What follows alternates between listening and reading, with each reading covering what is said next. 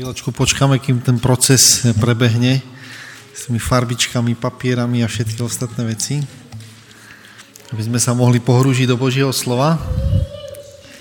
Medzi tým eh, chcem povedať, že sa teším, že môžeme spoločne aj dnes otvárať Božie slovo, že môžeme pokračovať eh, v našom štúdiu eh, života Ježíša Krista, jeho práce, ako pracuje so svojimi učeníkmi, akým spôsobom formuje ich životy.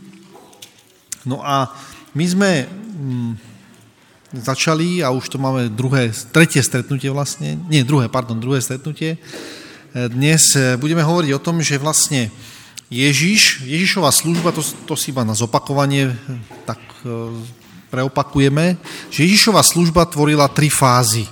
Jedna fáza bolo, spomínate si ešte niekto? Je to možno trochu ťažšie, ale možno si niekto spomenie. Tri fázy mala Ježišova služba. Niekoľkokrát sa to v evaneliách spomína, že tá fáza sa týkala, jedna fáza sa týkala učenia, potom bolo kázanie a tretie uzdravovanie. Áno, a keď Ježiš vlastne absolvuje podľa Matúšovho evanelia fáza, fázu e, učenia, to bolo to, to učenie na vrchu, kedy svojim učeníkom vysvetľuje princípy Božieho kráľovstva. Potom nasleduje fáza kázania, to je vtedy, keď zjavuje ten Boží charakter. A potom nasleduje fáza uzdravenia. Počkaj, ako to máme? A fáza uzdravenia je zaujímavé, že práve v tejto fáze nastupujú na scénu učeníci. Že Ježiš tým učeníkom nedá inštrukciu, že vy choďte a rovnako ako ja som učil, rovnako ako ja som kázal, vy to robte to isté, ale on ako keby tieto dve fázy preskočí a nastupuje hneď fáza toho uzdravenia.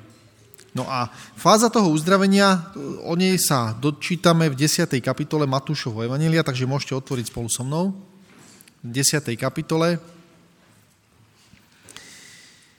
A tam čítame ten text, ktorý sme viac menej už čítali, ale znova si ho pripomenieme. A budeme čítať od verša 1. Takže v 10. kapitole Matúšovho Evanielia nasleduje tá fáza eh, uzdravenia učeníkov. Ježiš si privolal svojich dvanástich učeníkov a dal im moc nad nečistými duchmi, aby vyháňali a uzdravovali každý neduch a každú chorobu. Mená tých dvanástich apoštolov sú tieto. Prvý Šimon, zvaný Peter a Andrej, jeho brat. Jakob, Zebedeov a Ján, jeho brat. Filip a Bartolomej, Tomáš a colník Matúš, Jakub Alfeov a Lebeus, ktorému bolo dané meno Tadeus. Šimon Kananický a Judáš Iškariotský, ktorý ho zradil. Týchto dvanástich poslal Ježíš a prikázal im takto. Na cestu pohanov neodíďte a do mesta Samaritánov nevojdite. Ale choďte radšej k strateným ovciam domu Izraelovho. Takže Ježiš vysiela svojich učeníkov e, do služby a my sme si e, povedali, že Ježiš to nerobí samoučelne, že on by to nezvládol sám, e, celý ten, tú šírku tej práce, ale jemu ide o to, aby zapojil do toho ľudí, ktorí majú byť tiež pomocou tej služby, to, že sú zapojení v služby, majú byť uzdravení. A povedali sme si, že človek má, alebo od tej rajskej záhrady má základné dva problémy a jeden problém je to, že nevie, čo je jeho zdrojom, odkiaľ má príjmať a nevie, že to, odkiaľ príjma, alebo to, čo potrebuje príjmať, potrebuje niekam odovzdávať. To je základný problém človek, ktorý má od rajskej zahrady. Stalo sa, že Eva si povedala, ja nebudem príjmať od pána Boha, ja si zoberiem od niekaďal inak. A učeníci, ktorí sú vystavení takejto úlohe, tak sú postavení pred šokujúci fakt, kedy si povedia, no počkej, ja mám uzdravovať, ale ako ja mám uzdravovať, čak ja, ja to neviem uzdravovať. Keby Ježiš učeníkom povedal, vieš čo, pôjdete kázať, tak učeníci povedali, to kázať to vieme, to sme už počuli Ježišovo kázanie, tak my to zopakujeme a bude to v poriadku, to my vieme kázať. To není problém. Alebo budete učiť, no dobre, učiť, my všeličo naučíme všelikoho, hej, to není problém. Ale Ježiš dá tým učeníkom špeciálnu úlohu a povie im, budete uzdravovať, vyháňať démonov a to ich má postaviť tvárou v tvár realite, že si povie, no ale toto my nezvládneme, to je nad naše sily, to, akože čo to od nás chceš Ježiš?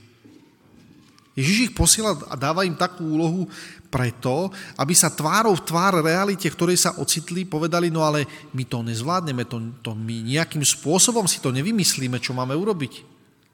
Jedine, ak budeme napojení na teba na zdroj jediného dávania. A Ježiš povie, no to je presne ono. Totiž v službe sa deje to uzdravenie. Keď sa človek je konfrontovaný s realitou, že s, to, s touto vecou neviem urobiť nič, Pane Bože, odovzdávam ju Tebe, tak potom znamená, že on sa stáva jediným zdrojom toho, odkiaľ príjmam. A druhé uzdravenie, ktoré tam potrebuje e, človek prežiť od rajskej záhrady, s ktorým máme problém, to je problém dávania.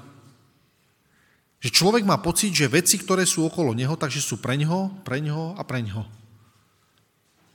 Ale Pán Boh ukazuje, a v rajskej zahrade to je veľmi jasne, krásne vidieť ten princíp, že Pán Boh, keď niečo dáva, to je Boží dar, od Neho príjmame, cez nás to prechádza a ide to ďalej. Niekto iný má z toho užitok. Takto to funguje každý princíp e, fungovania v rajskej zahrade, či už je to napríklad dýchanie alebo príjmanie potravy, funguje na princípe príjmania a dávania, príjmania a dávania. A tento princíp potrebuje byť uzdravený. A Ježíš teda to vie a on potrebuje tých svojich učeníkov e, nie na to, aby oni išli a uzdravovali niekoho iného, ale aby oni sami boli pod pomocou tej služby vnútorne uzdravení. No a teda e, máme, hneď ako Ježiš teda vyšle týchto učeníkov, máme tam napísané dva, mená 12 apoštolov. A niekto si môže položiť otázku, no tak prečo sú tam napísaní, že zrovna tie mená tých ľudí, ktorí tam sú, čo to znamená, prečo sú tam znova vymenovaní? No, niekto si môže povedať, no je to tam preto, aby sme vedeli, že kto sú tí šéfovia. He, že kto sú tí, ktorí, ktorí to majú na starosti. To, to, je, to sú tí, ktorí majú tú svoju pozíciu. Ale viete o tom, že Ježiš ukazuje a on to, to, čo učí, on hovorí, ten, kto slúži, tak ten je skutočným, ten sa stáva skutočným, ako keby so záujmom sa zaujíma o toho druhého človeka, je skutočným pánom. Takže on ich tam ukazuje, týchto ľudí, pretože sú tu svetkovia toho, že ľudia, ktorí sú okolo, môžu na vlastné oči vidieť, že ten Boží spôsob uzdravovania naozaj funguje. Že Pán Boh to, že nás pozýva do služby, nás pozýva do služby nie preto, že by potreboval tak veľmi nevyhnutne naše ruky, ale preto, že vie, že jedine takto budeme môcť prežiť uzdravenie. A preto tam je vymenovaných 12 učeníkov, pretože oni sú svetkami toho, ako to uzdravenie funguje v praxi.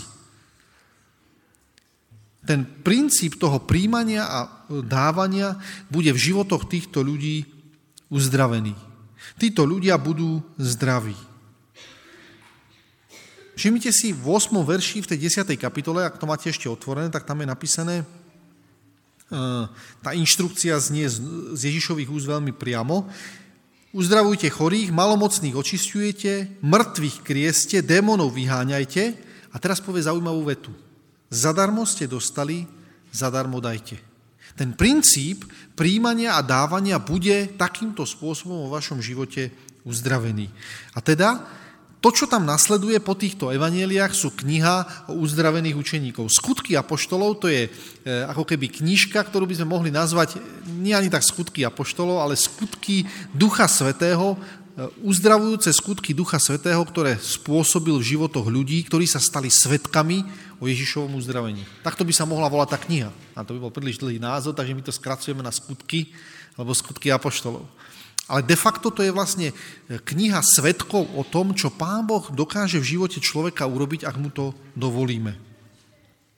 Dobre, takže e, máme tam teda napísané, že Ježiš teda tých učeníkov vyšle a e, to, čo je zvláštne, je, že e, potom, ako sa oni vrátia, možno si to spomínate, tak oni sú nadšení a oni povedia, vieš čo, tak sa nám to podarilo, tí, e, tí démoni proste odchádzajú, tí chorí, čo sú, tak tí sú uzdravení, tak je to nadšené. Oni tam prichádzajú s tým ako keby nadšením. A spomínate si, čo povie Ježiš na to?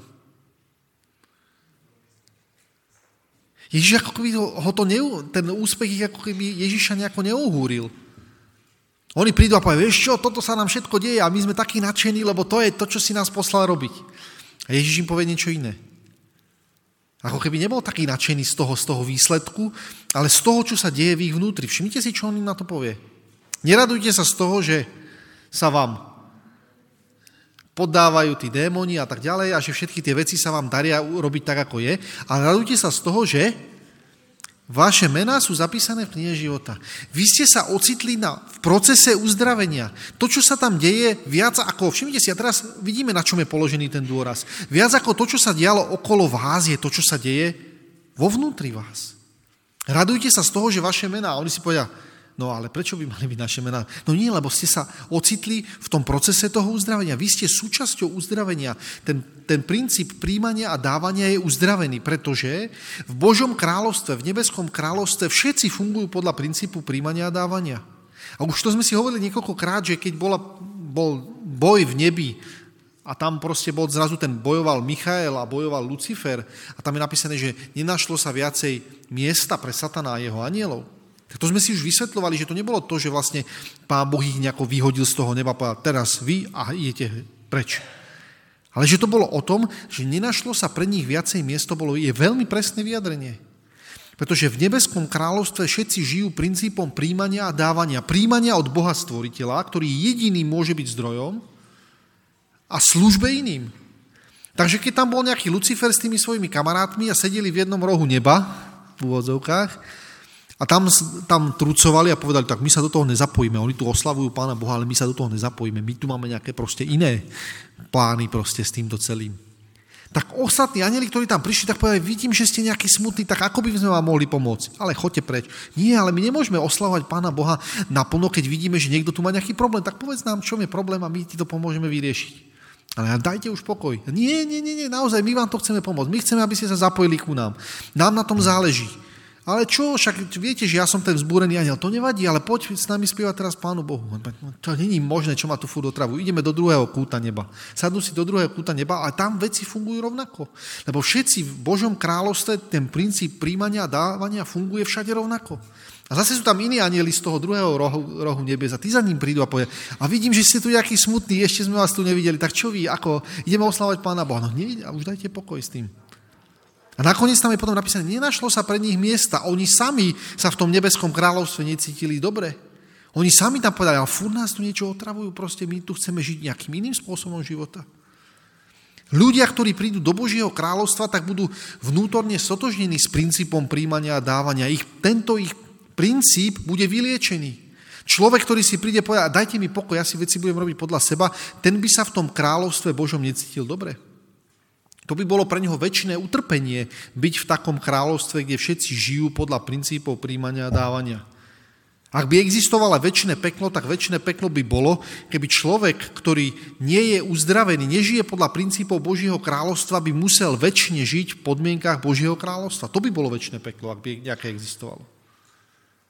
Pán Boh, preto pán Boh povie, ten, kto sa rozhodol s touto cestou, OK, ja, ja mu v tom nemôžem zabraniť. Urobil som zo svojej lásky všetko preto, aby som mu ukázal, ako mi na ňom záleží a že najlepší spôsob života, aký je, aký môže byť, je, že bude žiť takýmto spôsobom, ale on nechce. A pán Boh nikoho nedonúti za ruku, nepotiahne a nepovie, vieš čo, tak poď tu a tu si sadni a tu teraz budeš v tom Božom kráľovstve. Lebo by bol väčšine smutný, väčšine šťastný. A to je to, čo Ježiš hovorí. Vy ste sa dostali do služby, vy ste poznali, čo to znamená byť závislí na mne a viete o tom, že tá závislosť na mne, že odo mňa príjmate a teraz dávate všetkým, ktorí sú okolo. A svetkovia tohto príjmania a dávania sú tí vymenovaní tí apoštoli. No a samozrejme, e, keď si čítame tie zoznamy, tých zoznamov máme v Biblii napísané 4. Niekto si povie, no sú 4 evanelia, takže musia byť 4, no ale je to trochu inak. Je to tak, že Matúš, Marek aj Lukáš majú zoznamy a ešte v skutkoch sú jeden zoznam apoštolov, takto ako sú, ale Jan to tam nemá. Nie, že by na to zabudol, alebo e, on má samozrejme nejaký zámer tým, ale k tomu sa ešte dneska nebudeme venovať, ale niekedy sa k tomu dostaneme. Tak e, keď si čítame tie zoznamy apoštolov, tak vždycky na prvom mieste je Peter. On nikdy, takto, že keby sme to brali podľa správnosti, on nebol prvý zo všetkých, ktorý prišiel k Ježišovi. Ten príbeh v Jánovom Evangeliu ukazuje, že to nebol vôbec prvý, nebol vôbec na prvom mieste. Ale v tých zoznamoch je vždycky na prvom mieste. A to my vieme, že vždycky tam, kde bol Peter, tak tam vždycky sa niečo ako keby dialo. Hej? Tam, sa, tam to proste žilo, hej? tam, kde bol Peter. Keď si ten zoznam porovnáme, tak niektoré miesta sa tam vymieňajú v tých zoznamoch, ale vždycky prvý je Peter a posledný je vždycky Judáš. A vždycky tam je k tomu ten dodatok a to bol ten, ktorý ho zradil. Zaujímavé je, že Ježiš ako keby pracuje aj v živote Judáša. Niekto si povie, no prečo si Ježiš vybral Judáša? Vedel, že ho zradí? Vedel. Prečo si ho vybral? No, nevieme. No pretože ten proces toho uzdravenia Ježiš je ochotný realizovať na komkoľvek. Ale realita toho, tej prítomnosti toho Judáša ukazuje, že aj keď má Judáš najlepšieho učiteľa, najlepšieho liečiteľa, najlepšieho majstra, aký môže byť, tak to neznamená, že, to je, že sa stane súčasťou Božieho kráľovstva. Niekedy my máme takú, takú, také, my ako rodičia si niekedy hovoríme, no ako je to možné, že všetky naše deti sme nedokázali priviesť k Bohu. No Ježiš bol na tom podobne, tiež nedokázal všetkých svojich učeníkov priviesť k tomu správnemu rozhodnutiu. A to preto, že tam existuje určitá sloboda, Ježiš urobí všetko preto a napriek tomu proste sa to nepodarí. A to je iba Ježiš sám, to je napríklad aj Pán Boh. Pán Boh má všetky svoje deti a spomedzi tých všetkých svojich detí je tam jeden, ktorý si povie, ja pôjdem svojou cestou. A to pán, to pán Boh bol aký parádny rodič? A ako to parádne všetko zvládal? To bol, to bol iný macher, ten rodič. A napriek tomu proste sa to nepodarilo úplne na 100%. Takže rodičia niekedy majú taký pocit, no neurobili sme dostatok, neurobili sme všetko, čo sme mohli, lebo keby sme to boli urobili, tak potom naše deti by už boli teraz pri pánovi. Áno, to není. Ale ukazuje sa, že pán Boh aj my, ktorí nasledujeme jeho príklad, môžeme urobiť všetko, čo je v našich silách a v našich možnostiach, ale nemusí to výjsť, nemusí to výjsť. Ani Ježišovi to nevyšlo, ani Pánu Bohu, keby sme chceli tak povedať, to nevyšlo úplne na 100%. Dobre, ale teraz sme pri tom Petrovi, Takže Peter sa stane vždycky v tom zozname na prvom, e, na prvom mieste ako učeník. Keby sme si to predstavovali, že ako si Ježiš teda vyberal tých svojich učeníkov. Takže bolo nejaké výberové konanie a prišli tam, vlastne to bolo nejaké výberové konanie na učeníkov. Dneska je to, na všetko musíte mať výberové konanie, ak to chcete mať transparentne, tak musí byť to oznámené dopredu a tak ďalej.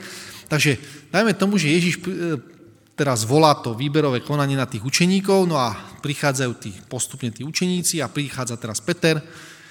No a Pet, Ježiš sa pýta Petra, no tak Peter, povedz nám nejaké dobré svoje vlastnosti, povedz mi, no, nie, nie dobré, povedz nám také tvoje charakteristické vlastnosti, ktoré sú tak. Tak Peter sa zamyslí a povie, no, tak rozprávam, keď není treba, že? No, to je to. Mám také šialené nápady, ktoré hneď realizujem a v najhoršej situácii zradím svojho šefa. A Ježiš povie, no, to je dobrá kvalifikácia, dobre, to by si mohol, dobre, tak teba berem, ty, ty pôjdeš, ty pôjdeš so mnou.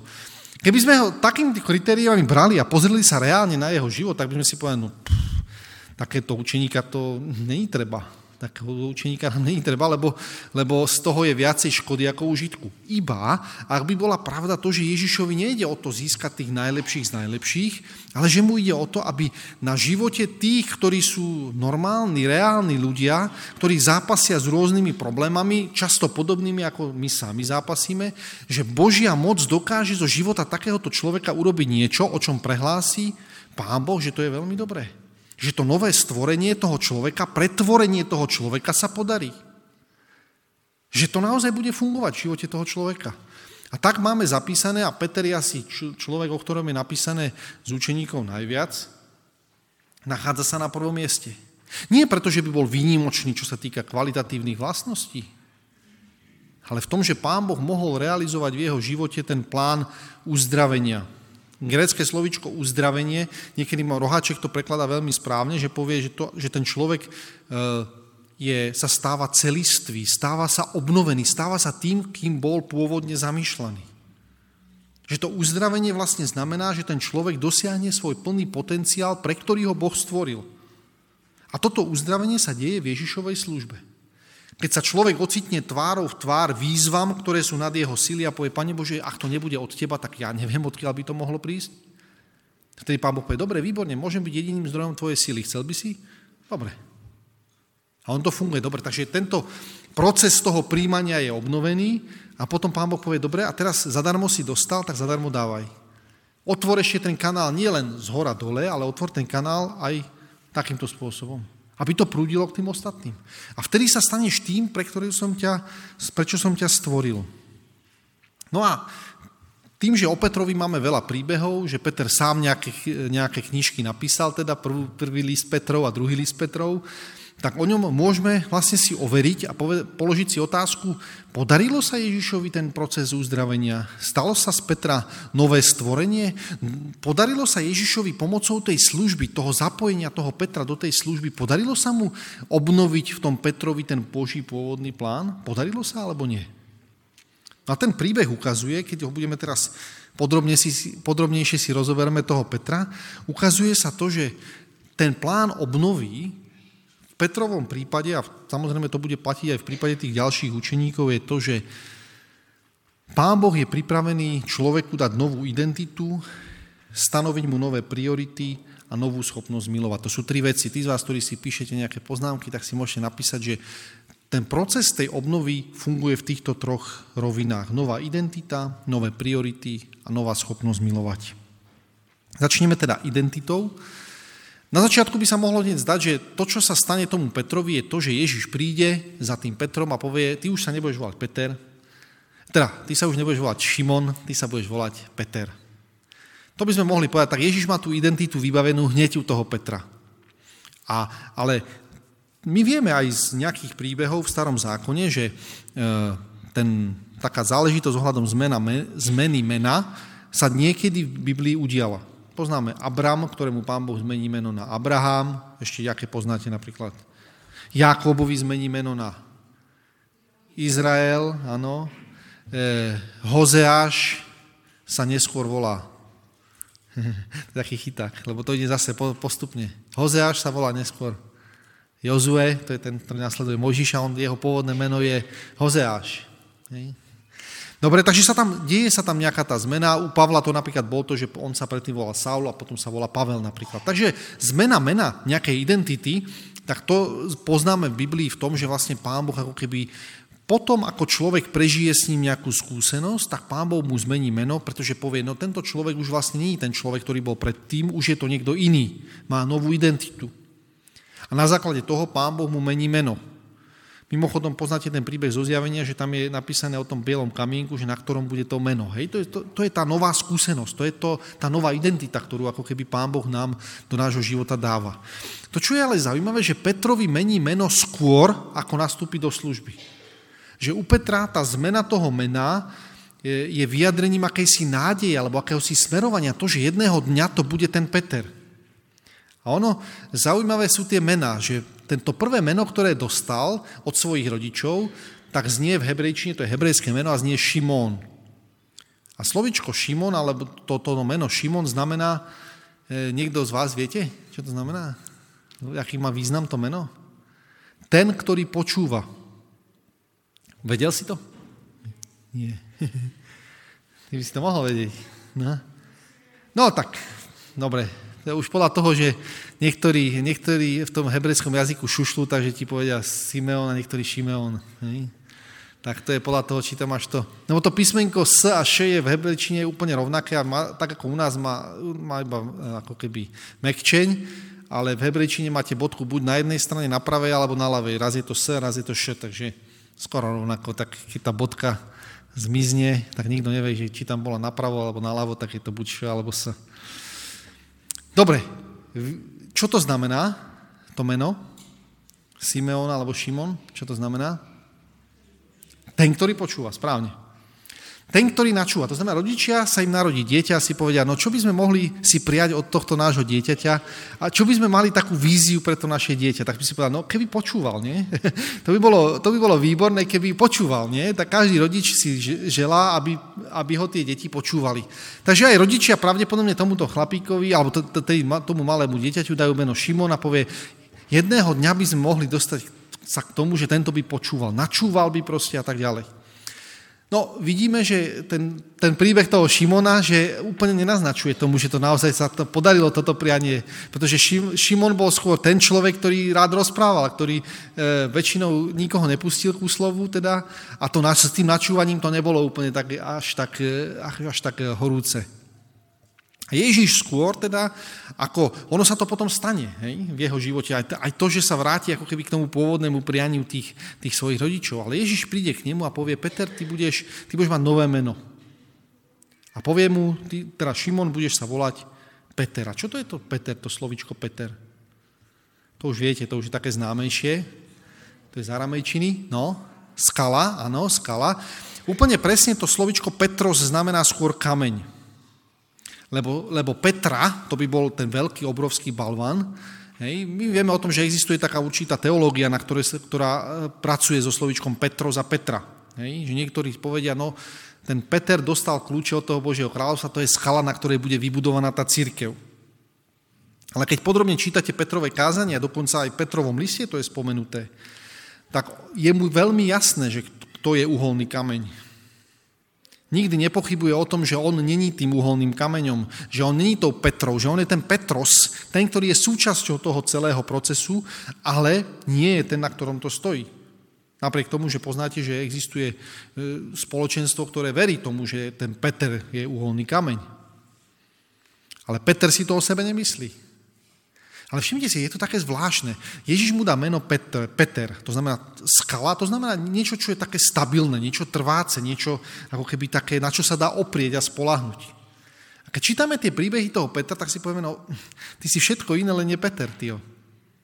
Lebo ty si taký zmietaný každým tým vetrom, hej, že príde nejaký nápad, príde nejaká myšlienka a pane, daj nech chodím po vode. Aha, tak a ty nevieš, že si Peter a že hneď pôjdeš kudnú teda.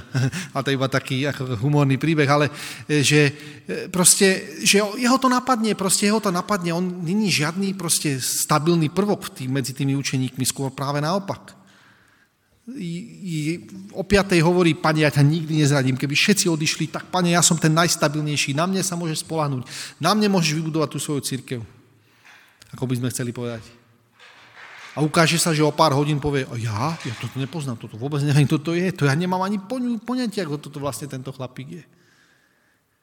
A Ježiš mu dá meno Peter. A jemu to podľa mňa dojde až neskôr, keď si, keď on uvažuje a si povie, počkať, ale Ježiš vo mne videl to, že ja by som mohol sa stať tým Petrom. A tak Ježišova zmena mena dáva Petrovi zaslúbenie. Nie je to, že Peter, výsledkom toho, že ja som pracoval v tvojom živote, je to, že ty si sa zmenil a teraz môžeš dostať nové meno, ale je to, že ten prvý učeník dostane meno skôr, ako si ho zaslúži. Skôr, ako sa niečo stane v jeho živote, Peter dostane meno, ktoré je pre neho zaslúbením. Nová identita, ktorá mu najprv pomáha prekonávať tie ťažkosti a problémy, ktoré v živote má. O, Pavlovi, o Petrovi samozrejme vieme, že to naozaj sa v Biblii aj v tom novom zákone spomína najčastejšie zo všetkých učeníkov, až 240 krát, keby niekto chcel evidovať štatistiku.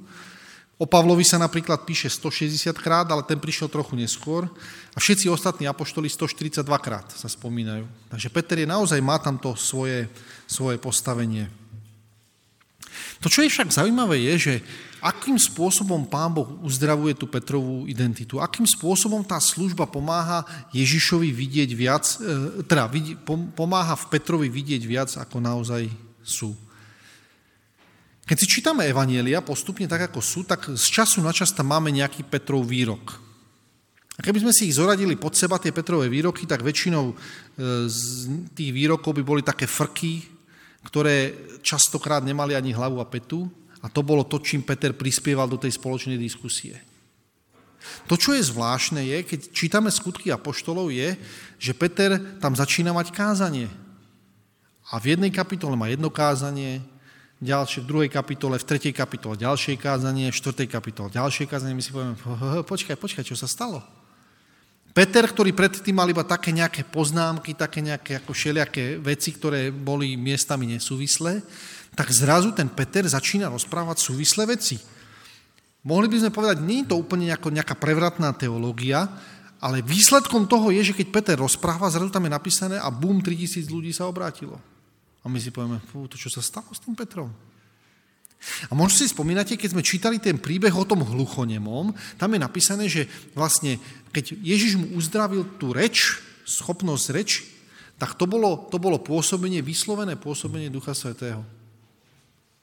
A ukazuje sa, že v skutkoch druhej kapitole, to je to, čo sme čítali ako aj náš úvodný text, o tom zaslúbení toho Ducha Svetého, keď oni na neho čakali, že Peter prežil to, čo to znamená. To, čo to znamená, že Duch Svetý sa ho dotkol a že uzdravil jeho reč. Človek, ktorý bol schopný povedať, ja ho nepoznám, zrazu povie krásne, krásne kázanie, krásne svedectvo. Všimnite si, to ukazuje na to, že Petrová schopnosť eh, príjmať a dávať bola uzdravená. To, čo predtým dával zo seba, to boli no, slabé veci. to, čo potom z neho sa rinie, zrazu zistujeme, že to je úplne z iného prameňa. Že ten, to, čo on rozpráva, zrazu je niečo úplne, úplne iné. Peter, ktorý pred nejakým časom hovorí, neviem, ani nerozumiem, o čom to hovoríš, na inom mieste on sa začal kliať a prisahať, vraj nepoznám človeka, o ktorom hovoríte, nepoznám toho človeka podľa iného evangelistu, sa menia na slova toho istého Ježiša Boh vzkriesil a my sme toho svetkami.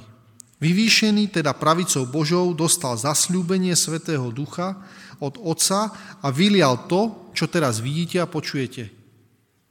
Pripadá vám tu, že tí, títo dvaja ľudia rozprávajú rovnako rečou, že to je z jedného zdroja, že to pramení? Zrazu to má hlavu a petu. Zrazu ten Peter, to, čo, keď otvorí ústa, zrazu to, čo vychádza, má e, v sebe moc svedectvo uzdraveného človeka. A všimte si, a výsledok je 3000 ľudí. V ďalšej kapitole, ako som spomínal, v tretej kapitole, Peter hovorí, v skratke, to gro toho kázania iba čítam. Čínte pokánie, obráťte sa, aby sa vymazali vaše hriechy, aby prišli časy občerstvenia od pánovej tvári a aby poslal vám Krista Ježiša, ktorého však musí prijať až do časov napravenia všetkého, o čom hovoril Boh skrze ústa všetkých svojich prorokov od veku. To povedal Peter? Peter, ktorý predtým nebol zo seba schopný vysúkať nejakú vetu?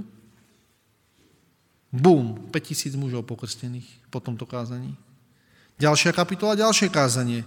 Nech vám je všetkým známe aj všetkému ľudu izraelskému, že menom Ježiša Krista, toho Nazarejského, ktorého ste ukrižovali, Boh ho vzkriesil z mŕtvych, tento tu stojí zdravý pred vami.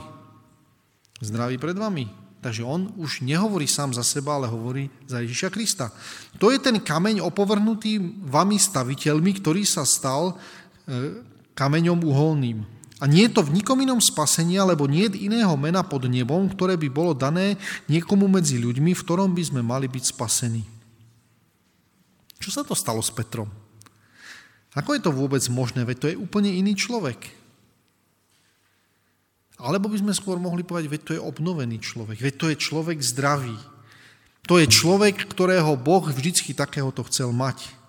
Žije nový život, prijal svoju skutočnú identitu a jeho túžba budovať svoje kráľovstvo, kráľovstvo, mať miesto po Ježišovom boku a riešiť svoje záležitosti sú nahradené uzdravujúcou prácou Ducha Svetého. A to čo, z, to, čo hovorí, to, čo z neho vychádza, je svedectvom o tom, že ten proces, že tá Ježišová práca sa mu podarila. Takže to je nová identita. To je to, o čom hovoríme, to je nová identita, ktorú Peter prežíva. To jeho nové meno bolo zasľúbením, preddavkom toho, čo raz príde. Ale to nie je všetko. Ježiš pracuje a pokračuje ďalej. Okrem toho, že dáva človeku novú identitu, dáva mu aj nové priority. Pre Petra boli dôležité pôvodne veci, ktoré sa diali okolo nich. Okolo neho práve v tej chvíli. Nerozmýšľal veľmi o veciach, ktoré sa týkali budúcnosti. Poznáte ten nápad, kedy na jednom mieste zrazu z neho výjde a pane, dobre nám je tu, postavme si tri stany, jeden pre teba, druhý pre Mojžiša, ďalší pre Eliáša a my budeme tu takto bivakovať iba pri vás. To je to, čo Petra zaujíma. Petra zaujíma to, čo sa deje tu a teraz okolo neho. Alebo iné povestné, idem loviť ryby. Ježiš je mŕtvý, tá, tieto veci sú za nami, uzavrime, urobíme peknú, hrubú, veľkú čiaru a ja idem loviť ryby. A niektorí idú s ním. A zrazu, zrazu je vidieť, že v jeho živote sa tie priority menia. To, čo bolo predtým dané iba, e, to ja teraz žijem, toto to potrebujem teraz vyriešiť, tu mám nejakú emóciu, to je to, čo sa so mnou deje, zrazu sa to vymieňa za niečo iné. Požehnaný Boh a Otec nášho Pána Ježiša Krista, ktorý nás podľa svojho mnohého milosedenstva znovu splodil cieľom živej nádeje vzkriesením Ježiša Krista z mŕtvych preto opášte svoje bedrá, svoje mysle a súd striezvy, dokonale sa nadejte a na nesenú vám milosť, ktorá vám bude daná, keď sa Ježiš Kristus zjaví. Vy, ktorí skrze Neho veríte v Boha, ktorý ho vzkriesil z mŕtvych, dal mu slávu, takže vaša viera je nádejou na Boha. ale posvedcujte Pána Boha vo svojich srdciach a buďte vždy hotoví zodpovedať sa každému, kto od vás žiada počet o nádeji, ktorá je vo vás s krotkou tichosťou a bázňou. Všimli ste si, aké najčastejšie slovo tam bolo použité? A to sú ťažké otázky, zase tá štatistika. Aké najčastejšie slovo tam bolo použité? Na Petrové vyjadrovanie veľmi zvláštne slovo. Viete, aké slovo tam bolo? Štyrikrát v tom texte bolo použité slovičko nádej. Peter, ktorý žije pre tu a teraz, zrazu niečo rozpráva o nejakej nádeji. To nemôže mať sám zo seba. Veď on žije pre tu a teraz.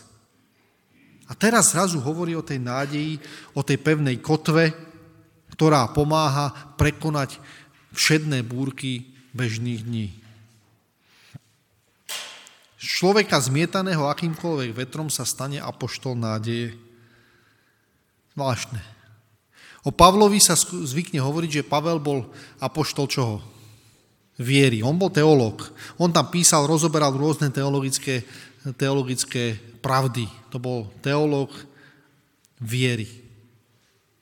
O Jánovi, ďalšom učeníkovi, sa zvykne hovoriť ako apoštolovi lásky. A potom tu máme ešte jedného, takého nezvyčajného. Mimochodom u toho Jana je to tiež rovnako nezvyčajné, pretože Ján, syn hromu, že by mal byť apoštol lásky, veď ten chcel všetkých zničiť. Tie ohňa a síry, to bola jeho taká, e, by sme mohli povedať, taká agenda, ktorú vo svojom živote presadzoval. Všimte si, ako sa to mení, ako Pán Boh je pripravený uzdraviť človeka pre ten obraz, ktorý pôvodne s ním zamýšľal alebo pre neho zamýšľal. Z Petra zmietaného akýmkoľvek vetrom sa zrazu stane apoštol nádeje. Máme apoštola viery, to je Pavel, apoštol nádeje, to je e, Peter a potom apoštol lásky, to je Ján. Takže máme vieru, lásku a nádej. Zase tí traja, nie? Zase sú tam prítomní, keby náhodou niekto chcel tam vidieť v tom niečo. Takže uzdravenie u Petra prebieha. Má novú identitu, pod vplyvom Ducha Svetého je tým, koho Boh chce mať. Požehnanie, ktoré mu Pán Boh dáva, ktoré príjma od Neho, cez Neho preteká a stáva sa životom pre iných. Jeho priority a hodnoty, tomu, čo mu venuje čas a pozornosť, sú uzdravené tiež. A uzdravená je jeho tretia oblasť. Nazvime ju láska alebo vzťahy. To Petrovi tiež nie vždycky šlo. To vždycky bolo nejakým spôsobom problematické. Pred uzdravením Peter povie ohľadom vzťahov čokoľvek. Napríklad, pane, to sa ti nikdy nesmie stať, to ja nedovolím, aby sa ti to stalo. Alebo nikdy nebudeš umývať moje nohy. To je to, to ako vyjadruje zásadným spôsobom svoje postoje v láske a vo vzťahoch. Pane, aj keby ťa všetci zradili, ja ťa nezradím. Alebo po vzkriesení, pane, a s týmto čo bude? A ukáže na toho Jána. To sú tie jeho vzťahy, ktoré majú pred tým, ako ho Pán Boh uzdravuje v službe. Takýmto spôsobom on sa venuje vzťahom s druhými ľuďmi. A to ukazuje, že Peter vlastne nevie, čo je podstatné. Že vlastne nerozumie to, čo v jeho vnútri je a to, čo nie je. Pretože keď predtým hovorí, pani, ja ťa nikdy nezradím, o pár minút povie, ja ho nepoznám, neviem, o čom hovoríte, nikdy som tohto človeka nepoznal. A to povie pravdu. Pretože keby poznal Ježiša, keby poznal jeho uzdravujúcu moc, keby ten proces toho uzdravovania mohol byť dotiahnutý, tak eh, by to nikdy takto nepovedal. Na prvý pohľad Ježiš sa bojí o život, preto zapiera toho Ježiša, ale podstata je, že v seba miluje viac ako Ježiša. A to je v tom, čo potrebuje prežiť uzdravenie. A preto E, Ján vo svojej, na konci, vo svojom evanieliu, keď už napíše všetky tie záverečné rozlúčky v 20. kapitole, ešte dodá 21. kapitolu. A povie, viete čo, a ja, dovolte mi povedať vám ešte jedno svedectvo učeníkovi, to bol Peter. To bol ten, ktorý bol taký zbrklý v tých vzťahoch. To bol ten, ktorý vlastne Ježišovi tvrdil, že ako ho nezradí, ale Ježiš ho uzdravil. A dovolte mi povedať, ako to urobil. A tam sa ho Ježiš trikrát pýta. My vieme, že trikrát sa to pýta. A všimnite si, tá otázka neznie, tak čo Peter, budeš sa ešte báť o svoj život? alebo na budúce to bude lepšie. Tak, ako by sme si to my vychutnali toho Petra, si povedal, Peter, no, ako, jak, jak, jak to teda je? Všimnite si, to, čo Ježiš sa pýta, Ježiš sa nepýta na Petrovo zlyhanie. Ježiš sa pýta na potenciál, ktorý do ňoho vložil. Ježiš sa pýtal, a Peter, ty ma miluješ vlastne? To, čo tam je krásne v tej grečine, to je vidno, u nás to tak až nepôsobí v tom preklade, ale v tej grečine sa pýta, Peter, ty ma miluješ takou sebeobetavou láskou? A Peter mu odpovedal, no, mám ťa rád, si môj kamoš, poznáme sa. A Ježiš mu povie, no dobre, skúsme ešte raz. Peter, ale miluješ ma takou sebeobetovou láskou, takou, ktorá vychádza z hĺbky srdca, taká, ktorá dokáže zmeniť život človeka tak, že prejde o nejakého, okolo nejakého človeka a neob, neodvráti pohľad, ale sa spýta a povie, vieš čo, ako by som ti mohol pomôcť? Takou láskou ma miluješ, lebo ja som takouto láskou miloval ľudí, ktorí boli okolo mňa. A Peter zase povie, no vieš, však vieš, že ťa mám rád, však akože poznáme sa, sme, sme kamaráti. A Ježiš povie, no dobre, tak fajn, tak skúsime to ešte raz. A dobre dávaj pozor na to sloveso, ktoré sa ťa pýtam. Miluješ ma sebeobetovou láskou takou, ako milujem ja teba? A vtedy Peter to už nevydrží a povie, pane, ale však ty vieš všetko a prečo sa ma to znova pýtaš a tak ďalej. A Ježiš povie, no, pretože v tej chvíli, ako si uvedomíš, že jediným zdrojom takejto lásky a vzťahu k druhým ľuďom je moja láska, sebeobetavá, tak potom môžeš pásť moje ovečky. Potom sa staneš skutočne e, človekom, ktorý bude nasledovať svojho majstra kamkoľvek pôjde. Dokonca aj v tých najťažších chvíľach, vtedy, keď si povieš, no a teraz mi ide o život, vieš čo, nehnevaj sa na mňa, Ježiš, mám ťa rád, si môj kamarát, ale vieš čo, teraz ide o život, takže ja teraz ruky preč od teba. Že povie, vieš čo, ale mne tam na tebe tak záleží, že ja som ochotný ísť ktoroukoľvek cestou pás moje jahniatka, tie najslabšie a najzraniteľnejšie. Peter není na vrchole tej pyramídy a povie, ty budeš rozhodovať o všetkom. On povie, ak ma skutočne miluješ, ak skutočne láska agape sa stala bytosne tvojou láskou, ak už nežiješ ty, ale žijem v tebe ja, tak potom môžeš pás moje jahniatka, tie najzraniteľnejšie a najslabšie. Nepíše tam pás moje barany. Hej? Pás moje barany, tie také statné, mocné barany, barance poriadne, tie môžeš pásť. A povie, jahniatka, tie najslabšie a najzraniteľnejšie, pás tie jahniatka. A všimnite si, ono to funguje. V 3. kapitole skutkoch apoštolských máte napísané, že Peter a Ján idú do chrámu a tam je nejaký slepý človek. A on povie, daj mi nejakú almužnu, poprosím si al, almužnu. A Peter čo mu vtedy povie? Ja zlato a striebro nemám, tým nemám nič. Ale niečo mám, niečo som dostal. Niečo som prijal. Ja som prijal lásku a súcit od môjho majstra. A preto povie, ale to, čo mám, to ti dám. Už nežijem ja, ale žije vo mne Kristus. Preto vstaň a choď. On povie, ja som to od neho prijal, on je môj majster. To je ten, ktorý ťa miluje láskou agape. To je ten, ktorý ti teraz hovorí, aby si sa vstal, aby si chodil. To je tento posolstvo, ktoré ti ja dávam. Cez mňa to iba preteká. Ja nie som zdrojom toho, či niečo mám. Cez mňa to preteká a preto môže zasiahnuť tvoj život a zásadným spôsobom ho zmeniť. Poznám meno niekoho. Poznám niekoho. To môže pre teba niečo urobiť.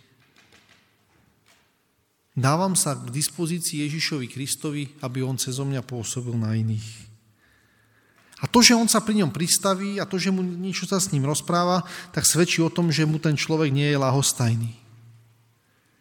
Že základnou charakteristikou, ktorú Ježiš má voči všetkým ľuďom, ktorých stretáva, je súcit. Bolo mu ich ľúto, boli ako ovce bez pastiera. Všimnite si, čo to Ježiš povie.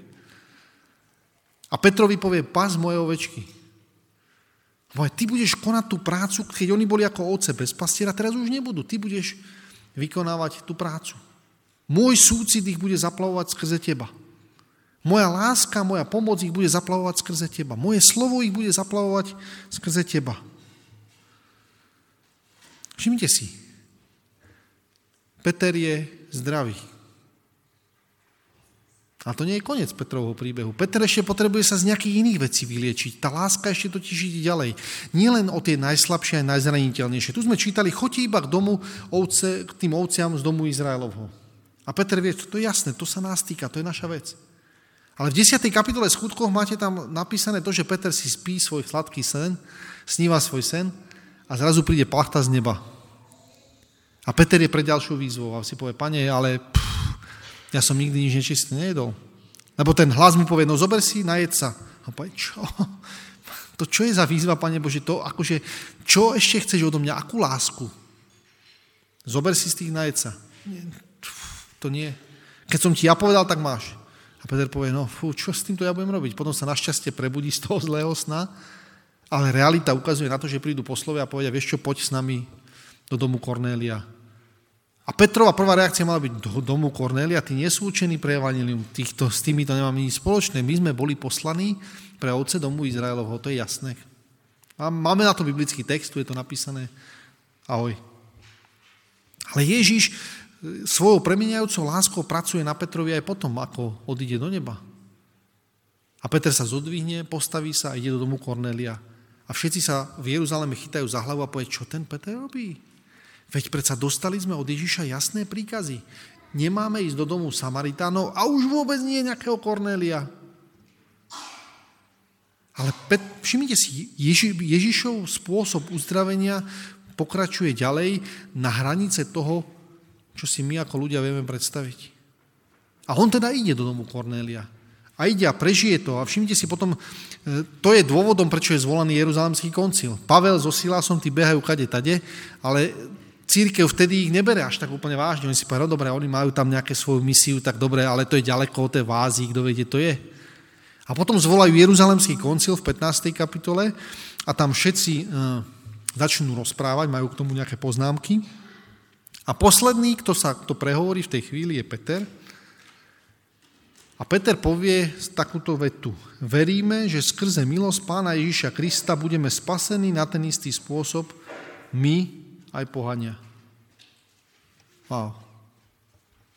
Všimni si, to je to uzdravenie. To sa ukazuje to, že Peter príde a povie, budeme uzdravení my, rovnako ako pohania. Peter, ten, ktorý vlastne na, na to všetko stojí, Peter je ten, tá, ako keby povieme v úzovkách, tá skala, ten, ktorý je uzdravený. Ten, ktorý žije ten, ten, ten e, štýl životný, kedy jeho identita, kedy jeho priority a kedy jeho láska, teda vzťahy k druhým ľuďom sú uzdravené. Potom ešte samozrejme po Petrovi prehovorí Jakub, to je druhý starší zboru, a vyšľú po Pavlovi a Silasovi rozhodnutie o tom, čo je záväzné pre pohanov, že nie, nemusia sa stať židmi, teda predovšetkým obriezka, ale že sú určité tie noachické zákony, ktoré treba dodržiavať. Všimnite si, po tejto Petrovoj reči na Jeruzalemskom koncile o Petrovi sa už nehovorí nič. 15. kapitoly skutky apoštolskej nastupuje na scénu apoštol Pavel. A Peter už nepovie ani jedno jediné slovo. Najväčší dôkaz toho, že jeho vzťahy boli uzdravené, sú v tom, že Peter neprotestuje proti Pavlovi. Aj keď sa hovorí stále už iba o Pavlovej misii, Peter to znesie neurazí sa, netrpí komplexami, nebuduje si pozíciu, že teraz ja som tu ten, ktorý má hlavné slovo, ja som tu ten, na ktorého má byť pozornosť zameraná. Ale prijal uzdravenie, ktoré znie, on musí rásť a ja sa musím menšiť. A tým on není myslený Pavel, ale myslený misia Ježíša Krista. A Peter to znesie. Peter, ten, ktorý je vždycky vtedy prvý a chce byť ako keby tým, tým kto tam prehovára, ten, kto tam má nejaké to svoje slovo, teraz sa stiahne a povie, on musí rásť. Človek, ktorý žije v tele, človek, ktorý nie je uzdravený z ducha, toto nikdy neurobí. Všimnite si, to je dôkaz toho, že on prežije uzdravenie identity, priorít aj vzťahov. Keď čítame posledné Petrové slova, tak vidíme, že jemu to jedno nebolo. Ale že uzdravujúca Božia moc sa ho dotkla. V 14. verši 2. Petrovej epištoly čítame tie záverečné slova od 14. verša. Počúvajte, o čom hovorí. Preto, milovaný, je to v druhý list Petrov, 3. kapitola od verša 14. Milovaní, preto keď očakávate, snažte sa, aby ste boli nájdení, nepoškvrnení a bezvadní v pokoji Peter prežíva pokoj na, vo svojom živote. A zhovievavosť nášho pána, teda trpezlivosť nášho pána považujte za spasenie. Ako vám aj náš milovaný brat Pavel napísal. Všimte si, ani, jedna, ani jedno slovko zášti na Pavla. Viete čo, ale Pavel, ten má nejaké problémy, z toho mu radšej nedávajte pozornosť. On povie, náš milovaný brat Pavel nám to tiež takto napísal. Podľa jemu danej múdrosti. O čom to hovorí?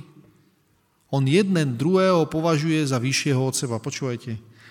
Ako aj vo všetkých listoch, keď v nich hovorí o tomto, v ktorých sú niektoré ťažko pochopiteľné veci, všimte si, aký láskavý je k tomu Pavlovi. Nepovie, že to, čo tam on píše, však to sa nedá porozumieť vôbec, však to, to ani nečítate tie Pavlové listy, lebo to nemá hlavu a petu, radšej si prečítate mňa, Petra, jednoduchého chlapíka, viete, to poznáte, kto som ja. Ktorí sú ťažko pochopiteľné veci, a teraz počúvajte ďalej, ktoré neučení a neupevnení prekrúcajú, rovnako ako to robia s ostatnými, ale to je na ich vlastné zatratenie. On sa toho Pavla zastane. Vy teda, milovaní, toto vediac, chránte sa, aby ste neboli tiež spolu zvedení bludom tých bezbožných a nevypadli tak z vlastnej pevnosti. To, je to, to, to, je, to súvisí s tým slovičkom kameň. Ale rastíte v milosti a známosti nášho pána a spasiteľa Ježiša Krista. V známosti a milosti Ježiša Krista. Je mu sláva i teraz, i na deň veku. Ameň. Končí svoje slova Peter. A tie slova sú krásnym svedectvom o tom, že Peter prežil uzdravenie. Samozrejme, podľa historikov vieme, že Peter skončil mučeníckou smrťou a že on si sám vyžiadal to, aby keď e, podľa histórie teda vieme, že tam bola jeho manželka, tam bola s ním, ktorá bola najprv zabitá pred jeho očami. A potom, keď ju mali ukrižovať jeho, tak on si vyžiadal a povedal, ja nie som hoden, aby som bol ukrižovaný ako môj pán a pán a majster a požiada, aby ho ukrižovali dole hlavou a oni mu to vyplnia, pretože sú tak, v takom šoku s tým, čo sa deje okolo neho, že on nekričí, neprosí o milosť, lebo tú milosť už dostal. On vedel, že už nežije on, ale žije v ňom Kristus, vzkriesený Kristus. On sa stal skutočným Petrom v tej církvi, pretože jeho identita bola nová. On dokázal eh, veci bol, dokázal byť skutočným Petrom vtedy, keď sa, dajme tomu, okolnosti diali tak, ako sa diali, či už to bolo prenasledovanie, či už to, bola, e, či už to boli nejaké nezhody v rámci tej cirkvi. On bol ten, ktorého pozornosť bola zameraná na Ježiša Krista. Bol uzdravený. Jeho priority boli na Ježiša Krista a jeho vzťahy ako dôkaz uzdravenia, ako potvrdenie toho uzdravenia tiež svedčili o tom, že Pán Boh v jeho živote vykonal veľké dielo. Ten jeho príbeh tu máme napísaný preto, aby sme eh, každý z nás mohli žiť nádejou. Aby každý z nás, nech sa ten náš príbeh odvíja akýmkoľvek smerom, nech sme pôvodne akýkoľvek, zmietaný akýmkoľvek vetrom. Takže existuje nádej, existuje šanca, že Božie povolanie do služby znamená jeho jedinečný proces uzdravenia, ktorý chce s nami absolvovať. Amen.